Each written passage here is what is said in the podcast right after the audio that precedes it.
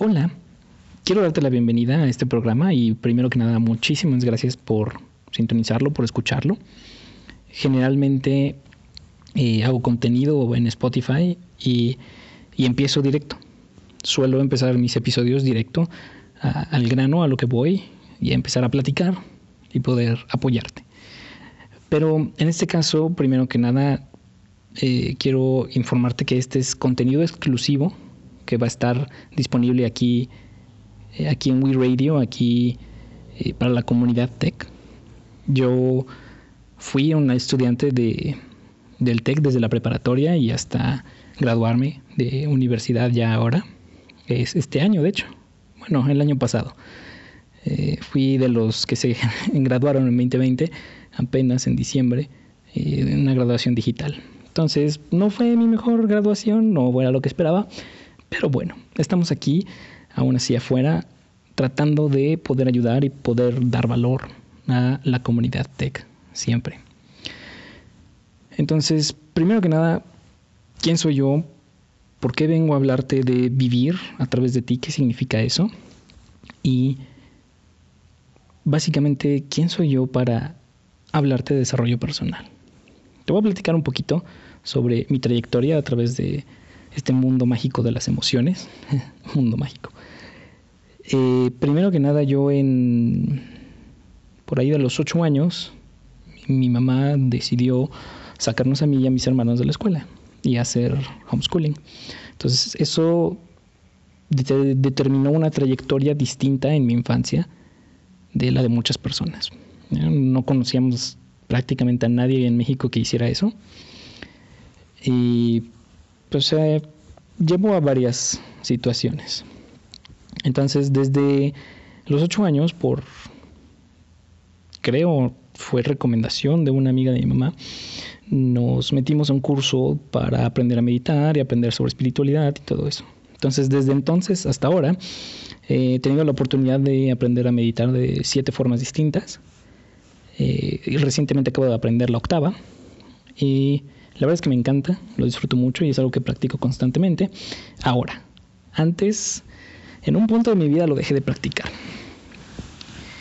Durante toda mi infancia, más chiquito incluso, recuerdo haber tenido mucho miedo. Mucho, mucho miedo. Y de hecho mi primer recuerdo es una pesadilla. O sea, me acuerdo de la pesadilla, bueno, no de toda, nomás de una imagen, me acuerdo del sentimiento y que me desperté y corría a la cama de mis padres, ¿no? Era, muy chiquito. Y entonces, desde entonces, podría decir que siempre he tenido mucho miedo e incluso tuve a veces problemas para dormir. Todos mis sueños eran pesadillas. Probablemente sea algo normal, la verdad es que no lo he investigado, pero digamos que el miedo y yo ya nos hablamos de tú, ya somos viejos amigos. Y más, porque tras un par de experiencias feas, a los 14 años, eh, una persona intentó, un hombre me intentó abusar de mí. Y tras ese, ese evento, empecé a desarrollar agorafobia, ansiedad, depresión y miedo a absolutamente todo. Mi mente iba demasiado rápido, demasiado rápido. Me daba miedo salir a la calle.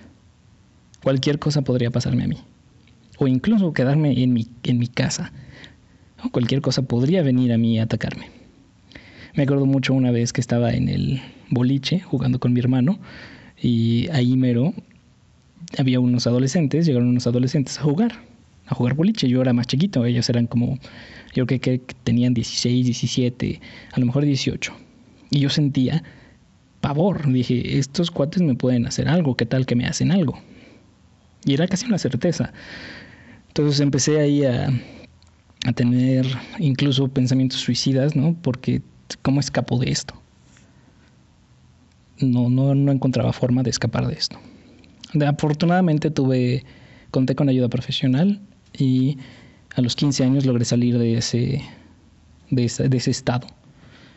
Y de ahí para adelante tuve la fortuna de vivir unos talleres de inteligencia emocional y de identidad que daba un grupo estudiantil ahí en la preparatoria. me encantaron. La verdad es que yo no quería ir, yo, yo no me sentía como muy afán de los grupos estudiantiles. Y después de, que mis padres me, forzaran a ir a, a uno de estos eventos, me encantó tanto que me quedé y seguí adelante. Entonces me empezó a gustar mucho y me, quedé al punto de que lideré el grupo y ahora yo daba talleres en la misma prepa. Incluso llegué a dar talleres en profesional. Y si alguna vez te di taller, probablemente te acuerdas, probablemente no, no pasa nada. He dado bastantes talleres ya ahora con, con este grupo estudiantil. Em, y a partir de eso descubrí una pasión y esta pasión era el desarrollo personal y poder apoyar y ayudar a personas. Básicamente lo veo yo como un tratar de dar un apoyo a alguien que probablemente esté o haya vivido lo mismo que yo viví en esta etapa de crisis, depresión, ansiedad, miedo, terror, pensamientos suicidas. Esto me llevó también a aprender de muchas técnicas psicoterapéuticas, aprender un poco de psicología y certificarme como coach internacional, coach de vida internacional. No digo que soy perfecto, yo sé que tengo etapas en las que he sido una persona tóxica, por así decirlo, y todavía tengo muchos conflictos emocionales y muchos momentos en los que mis emociones se ven afectadas, mi... Pues sí, normal. ¿no? Veo esos momentos en los que eh, causa conflicto. Existir a veces causa conflicto. La vida es conflicto, pero bueno, eso lo podemos ver después y lo veremos más, más profundamente. Entonces, de una vez te digo, yo no soy perfecto. Yo lo que vengo aquí a hacer, como dice la descripción, es a compartirte un espacio de reflexión, a cuestionarme, a veces a mí mismo. Esta es una forma para mí de hablar conmigo mismo y cuestionarte. A veces hago la pregunta a ti mismo para que tú entres en este diálogo contigo mismo, para ayudarte a crecer. Y a veces interrogarme sobre la vida, filosofar y seguir adelante. Todo esto es en pro de que tú puedas vivir de forma consciente. Y esto es lo que significa vivir por ti, para ti y a través de ti. Es decir, vivir por ti, porque tú quieres vivir de esa forma, para ti, porque a ti te gusta, para lo que tú quieras vivir esa cosa, de esa forma, de esa mentalidad, de esa carrera, de eso, todo. Y a través de ti para que no intentes vivir la vida de otro y para que no dejes que nadie intente vivir su vida, su vida ideal a través de ti. Entonces, que siempre seas tú. Suena un poco egocéntrico y ególatra, pero la verdad es que siento que nos hace mucha falta esto. Mucha falta. Veo muchas personas y he platicado con muchas personas a veces en sesiones de coaching, a veces simplemente platicando y debrayando con, con amigos sobre, sobre estas cuestiones, ¿no? Y a veces está, por ejemplo, el, todos estos videos de, de YouTube y influencers que te dicen cómo debes vivir. Son demasiados, son muchos. Y son muchos y tienen tantas views y tienen tanto auge que significa que hay mucha gente que está tratando de, buscarlo. Y no creo que sea algo malo desde siempre nos hemos estado preguntando eso. Ahí está la filosofía. ¿Cómo debemos de vivir? ¿Cuál, ¿Qué es lo correcto? ¿Qué es lo incorrecto? Y creo que primero debemos de elegir nosotros, porque al final de cuentas siempre elegimos nosotros. No es una paradoja de responsabilidad. Solamente tú eres responsable de tu vida en todo momento. Y aunque tú le des la responsabilidad de tu vida a alguien más, ese tú darla sigue siendo tu responsabilidad.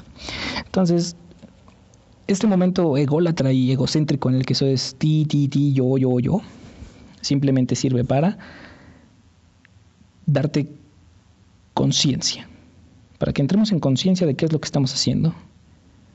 Porque si una vez entramos en conciencia y lo que quieres hacer es hacerle caso a uno de estos influencers de cómo vivir tu vida, está bien, pero si lo haces por conciencia creo que lo vas a disfrutar más que si lo haces dormido, que si lo haces como por un deber ser. Pero bueno, ese, ese es como la introducción de esto, de este programa. Y ahora vamos a lo que nos atañe, al punto.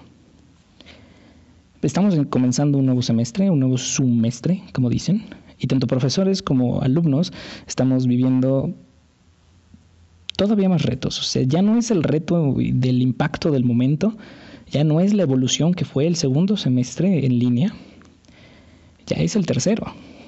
Entonces, ya vienen los retos de la costumbre, del odio, de la, del aburrimiento, de todo esto. Y quiero entrar en materia aquí con mentalidad. Mentalidad me refiero a con qué mentalidad vas y actúas, con qué mentalidad vas y haces las cosas. Mucha gente habla de mentalidad y la mentalidad de tiburón ya está incluso es un, es un meme. Y la verdad es que sí hay mucha no quiero decir basura, pero a mí no me gustan muchas cosas de las que hay allá afuera sobre mentalidad. Creo que no son sanas, creo que no son... No sé, la verdad es que no me gustan. Pero algo sí, sí tienen razón y es que la mentalidad es que algo que afecta mucho nuestra, nuestras acciones. Es algo que afecta mucho lo que decimos, lo que vivimos, lo que lo que compartimos y cómo vivimos las experiencias.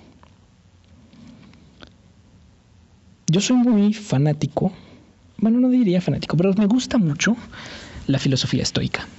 Y es algo que acabo de descubrir hace poquito, hace como dos años.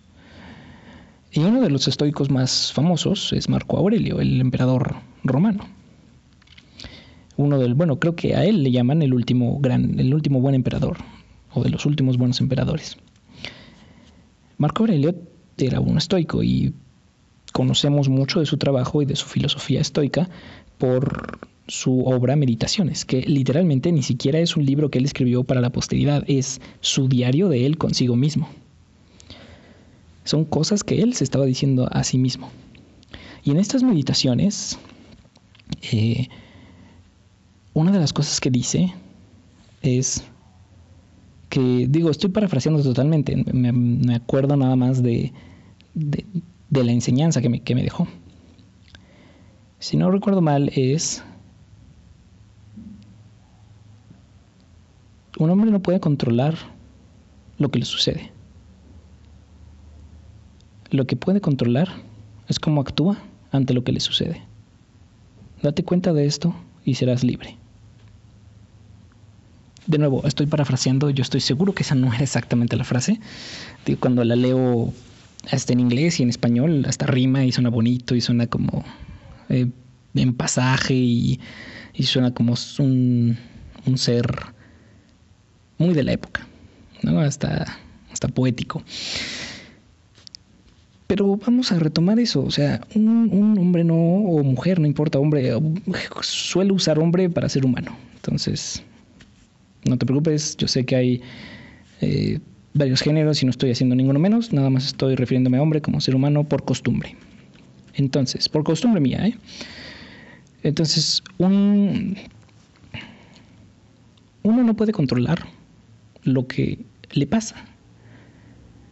Por ejemplo, el semestre y la pandemia. Y yo creo que la pandemia nos trajo esto y nos dio, nos lo dejó muy claro, nos dejó en blanco y negro esto es lo que sucede, esto es lo que pasa y todos tus planes, bye bye. Porque muchos teníamos muchos planes, para muchos este era nuestro año y a pesar de todo, yo creo que siguió siendo mi año, nada más no como lo esperaba. Tuve mucho crecimiento emocional, tuve mucho crecimiento mental, cerré muchos ciclos, eh, pero sí, definitivamente no logré mis metas, no tuve mi graduación como quería tenerla, no tuve mi fiesta, no tuve mis fotos, de hecho no he ido a firmar mi título todavía porque pues no nos dejan hacer la ceremonia. Pero bueno, son cosas que yo no puedo controlar y que tú tampoco puedes controlar, ni que nadie puede controlar. Ni siquiera, eh, y esto es una, sí, un overstatement, pero sí, ni siquiera el, el cuate que se comió la sopa de murciélago pudo controlar esto. Ni siquiera. Entonces, ¿qué podemos hacer? Podemos hacer un cambio en mentalidad con respecto a lo que está sucediendo. Una mentalidad es una serie de pensamientos constantes que se vuelven un hábito. Entonces, la mentalidad más común es la mentalidad de víctima. ¿Por qué es la más común? Porque es muy fácil. Aparentemente es muy fácil. Pero su difícil está en otro lado. Es muy fácil la mentalidad de víctima porque le sueltas la responsabilidad a alguien más. Y ahí está la paradoja de la responsabilidad. Entonces, la víctima sería porque a mí.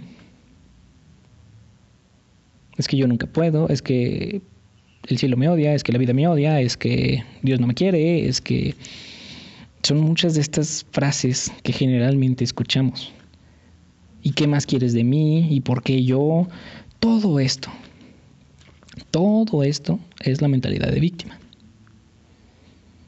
Suena fácil porque entonces no recae en mí la responsabilidad.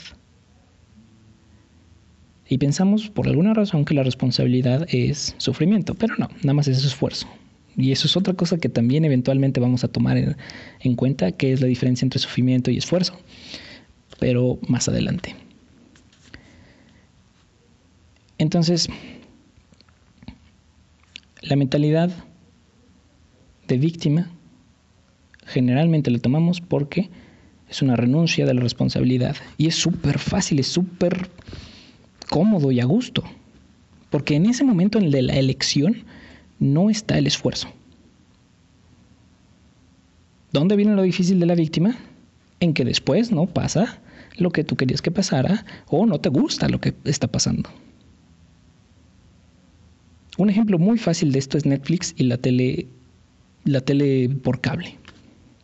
Me pasa mucho que, y siempre lo digo en voz alta incluso, que, que, que la verdad es que la renuncia de la elección es libertad, en cierto punto.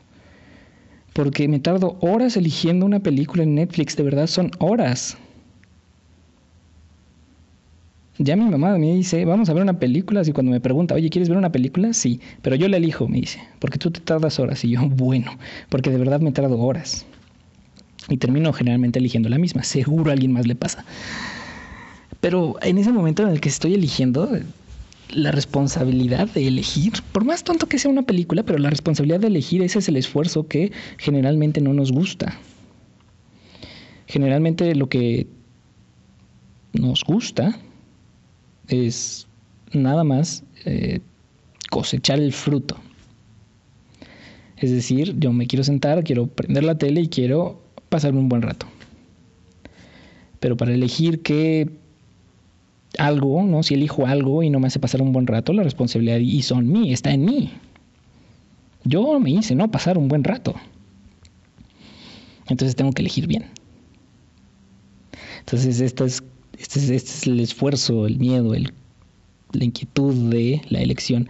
Y entonces cuando estoy en ese momento hay un punto en el que digo, ya, ¿por qué no nada más lo prendo y que alguien me diga qué es lo que tengo que ver y ya, como en la, en la tele de cable. Había un menú y lo que era, lo que, lo que hay es lo que hay, lo que es lo que es y con permiso y si no te gustó, pues quéjate con el canal, ¿no? Porque yo ni siquiera controlo eso. Entonces sí es muy atractiva la mentalidad de víctima, justo por esto, por esta renuncia al esfuerzo. Pero ¿de dónde viene el esfuerzo de la mentalidad de víctima? En después a lo mejor en el canal, volviendo al, ejemplo, los canales no hay nada que ver. Entonces no me la pasé bien, perdí mi tiempo. O mm, sí me gusta esta película, pero no me gusta tanto, pero no hay nada que ver, entonces no me la pasé bien. Entonces son, son esfuerzos diferentes en diferentes momentos. Es más popular uno que otro, porque al momento de la elección no se siente, se siente después. Y cuando se siente después, tengo a quien culpar. En la víctima tengo a quien culpar. Claro, porque no tengo el pay-per-view, el cable. Claro, porque los canales solo suben basura. Claro, porque este no es el horario. Lo que sea, culpo a alguien más. Porque la culpa no sirve para nada más que para señalar. Y eso es lo que no nos gusta de tener la responsabilidad de pasar un mal tiempo. Si yo elijo una película que no me gustó en Netflix, yo soy el culpable y me culpo a mí mismo y entonces pues ya, me quedo con la culpa y ahora qué hago con ella. Pues quién sabe, pero me estoy culpando. Y, culparte a ti mismo es un, entra, entra en la mente en una paradoja muy interesante. Pues entonces, ¿qué hago? ¿Me castigo? ¿Me, me, me consuelo? ¿Me premio? Me, ¿Me qué hago? Entonces genera otro tipo de incomodidad. Pero bueno, volvamos entonces al tema de mentalidad. Esto fue un pequeño desvío para explicarte la mentalidad de víctima y la mentalidad de responsabilidad. Entonces, volviendo a Marco Aurelio, hay cosas que suceden que nosotros no podemos controlar, pero sí podemos controlar cómo respondemos a ello. Y eso es mentalidad. Ahora, viene otro semestre. Viene otro semestre y probablemente otro más y a lo mejor y otro más incluso. La verdad es que sería horrible. Y si te genera una ansiedad eso, es porque estás teniendo una mentalidad particular a eso. Da miedo, da miedo, puede ser, puede ser. Es una realidad. Es una de las posibilidades. Ahora la vamos a atacar, o sea, vamos a ir enfrente a ella, porque viene, no podemos escondernos, porque viene, el mundo sigue circulando, como víctima o responsablemente. O al menos conscientemente. Conscientemente siendo una víctima, entonces lo disfrutamos. ¿no? Que eso es justamente lo que digo de vivir por ti, para ti y a través de ti.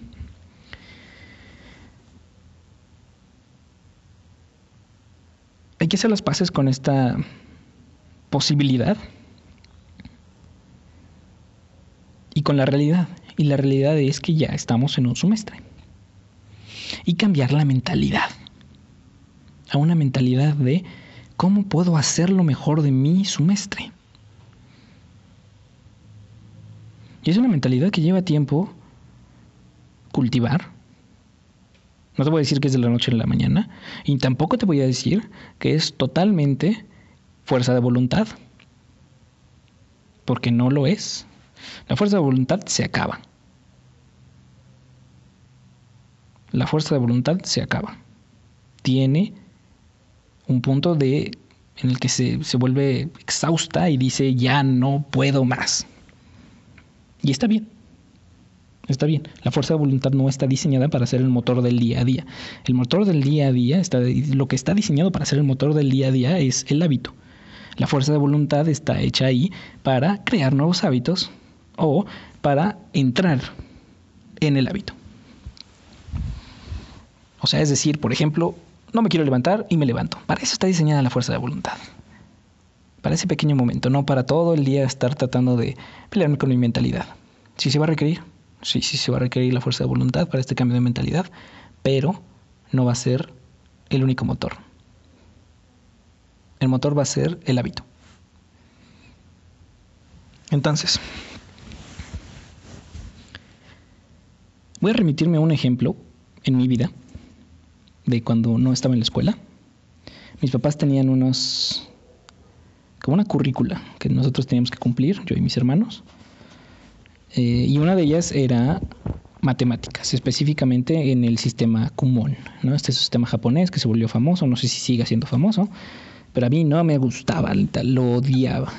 Llegué a tener tanto conflicto con eso y con mi papá que ya en las mañanas ya él entraba a mi cuarto y ya no era buenos días, ¿cómo estás? Era ¿cuántos no has hecho? Porque sí, no los había hecho. Y sí, no había hecho toda la semana. Este, si no eres familia, si no estás familiarizado con esto, este sistema son pequeños libritos de matemáticas que te los ponen por tiempo y por, o sea, te miden el tiempo y qué tan rápido, qué tan rápido y qué tan acertado eres con tus respuestas y tienes que hacerlo diario, ¿no? Es diario, diario, diario, diario y vas al centro, aquí a la como escuelita, dos veces a la semana para verte, para hacer exámenes, para preguntar dudas, para lo que sea. Entonces, yo lo odiaba, no lo hacía y pues a la hora de la hora, pues llegaba a solo trabajar los días en, en ese lugar. Entonces, en un punto, yo estaba muy enojado porque yo, yo lo que veía en ese momento era, no, pues mi papá no me quiere, nada más quiere que cumpla, ¿no? Y él lo que veía es como, o sea, cuate, esto es lo que es la currícula, esto te va a servir para tu vida. Eh, you need this. Lo, lo, vas a necesitar. Esto es lo tuyo, esto es. Esto es lo que yo te estoy tratando de aportar. Lo que desde mi experiencia como padre te puedo decir que te va a ayudar, te estoy dando herramientas para vivir. Yo no veía eso, obviamente no veía eso. Y nunca, nunca, nunca me, dijo esto. Yo ahora me doy cuenta. Ahora que, que me pongo a cuestionarme sobre, sobre, sobre ser padre o no ser padre, sobre ser pareja o no ser pareja, ¿no? cuando me empiezo a cuestionar estas cosas ya de vida de adulto, que me doy cuenta. Y entonces en un punto me dijo, porque estas eran los no negociables, parte de la currícula no negociable. Era, de hecho toda la currícula era un instrumento, saber nadar, inglés, y cuando termines inglés otro idioma, eh, un deporte si no era natación, o sea, con que supieras nadar, flotar y chido, ya podías agarrar otro deporte. Y matemáticas, ¿no? El, común. Y, y, entonces este llega y, y me dice ese día, a ver, esto es un no negociable, lo tienes que hacer sí o sí.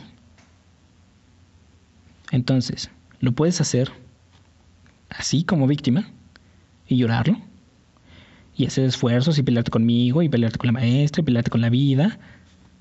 O puedes cambiar de mentalidad y disfrutarlo. Y aprender a disfrutarlo. Y la verdad es que sí me dio en el punto de que ya estaba harto de pelearme con él, ya estaba harto de pelearme con la vida, de enojarme con la vida. Y entonces cambié la mentalidad. Y al principio fue difícil, pero después fue una renuncia a una expectativa que tenía. La expectativa era que me sacaran. Y cuando supe que no iba a pasar, pues renuncié a esa expectativa y empecé a actuar con la realidad. Empecé a cambiar mi actitud ante lo que me pasaba, como Marco Aurelio decía. Controlamos solo la actitud ante los eventos. Entonces, empecé a disfrutar las matemáticas, empecé a hacerme muy nerd. Ellos tenían un nivel, ¿no? Porque este, este método está por niveles. Ellos tenían un nivel mínimo y ya después de ese ya podías dejarlo. Bueno, me pasé del nivel mínimo por mucho. Fui el, el hijo que más se pasó. Ya ni me acuerdo de la mayoría de las matemáticas. La verdad. Pero sí las disfruto. Y lo disfruté en su momento. Entonces, volvamos al semestre. ¿Con qué mentalidad te estás levantando o te estás conectando? Con la mentalidad, qué flojera. Ojalá estuviera en salón de clases. ¿Es que así no aprendo? ¿Es que extraño a mis amigos?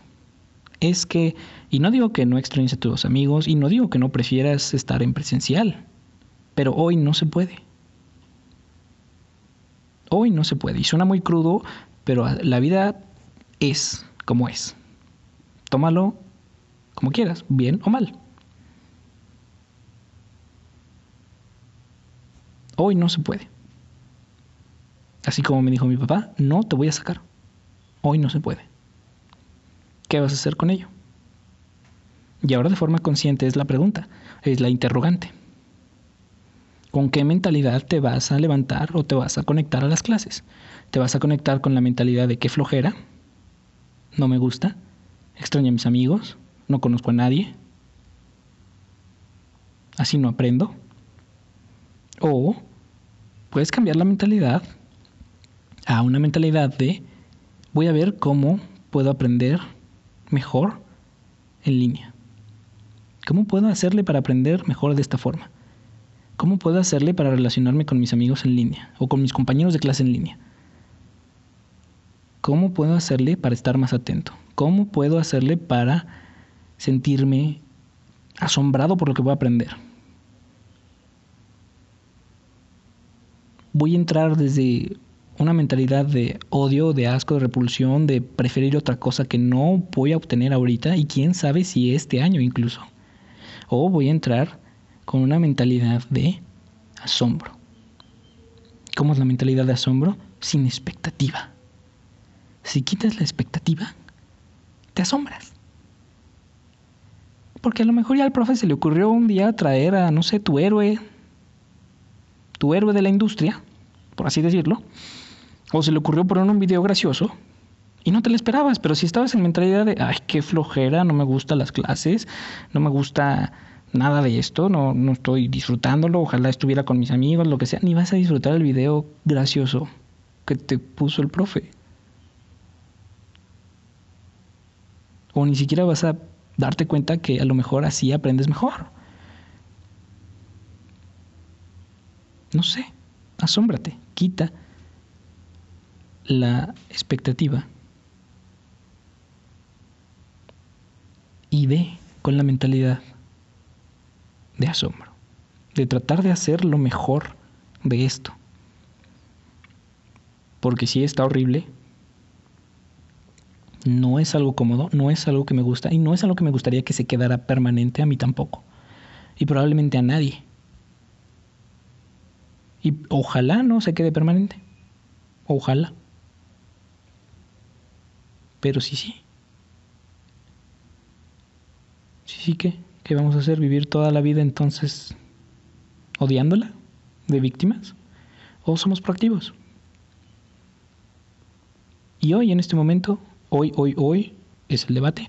Hoy, hoy, hoy, hoy estamos viviendo así. ¿Cómo te vas a levantar? ¿Cómo te vas a conectar? Y esto empieza desde ya, desde el momento en que lo elijas. No es una cosa de, bueno, mañana voy a cambiar mentalidad. Pues entonces, probablemente, y probablemente no. Esto empieza desde ya. Cuando termines de escucharme, ¿con qué mentalidad vas a empezar a atacar tu semestre? ¿Con qué mentalidad vas a estar atento? ¿Con qué mentalidad vas a buscar aprender? ¿Con qué mentalidad incluso vas a buscar disfrutarlo? Y todo es parte de la mentalidad. Y no te estoy diciendo tampoco que seas perfecto y que todo el día estés con una sonrisa y estés feliz. Nada más cambia la mentalidad. A ver, va a haber días seguramente donde te sientas harto y digas, bueno, ya. Y está bien. Pero todos los días así. todos los días así.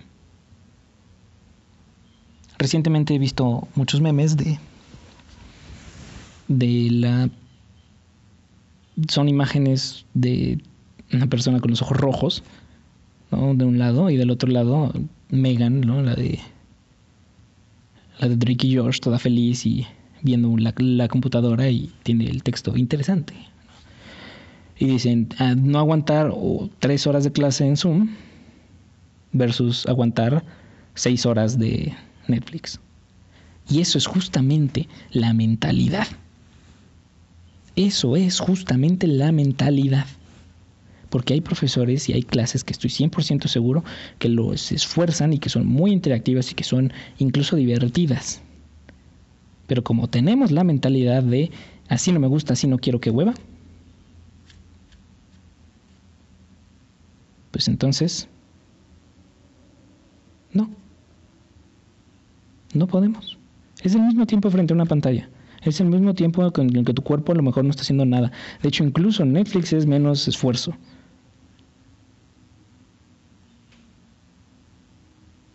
Es menos activo Netflix. Es menos entretenido Netflix. Entretenido en cuestión de cuerpo.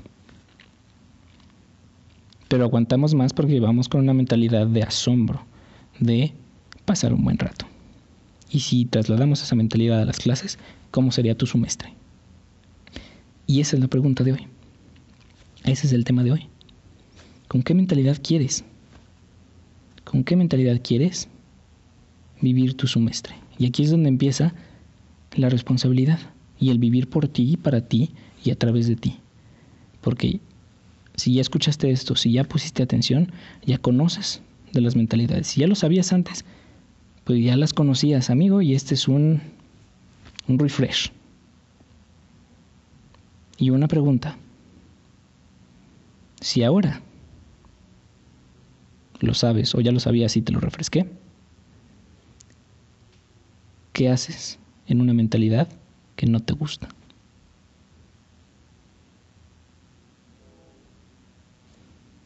Porque ya aquí ejercemos conciencia Y ese es el objetivo, la conciencia, vivir conscientemente. Si conscientemente quieres la víctima, quieres vivir en víctima de tu semestre, disfrútalo con todo y todo. Disfruta tu odio, disfruta tu aburrimiento, disfruta tus ojos doloridos. Y sé obviamente que hay personas que no solamente por mentalidad les duelen los ojos y también en Netflix, es un ejemplo nada más. Porque sé que hay otras que no. Disfruta tu aburrimiento. Disfruta tu coraje. Pero si quieres cambiar, adelante. También estás en tu derecho. Tanto de ser víctima como de disfrutarlo. Tú eliges. Al final de cuentas, de eso se trata. De vivir por ti, para ti y a través de ti.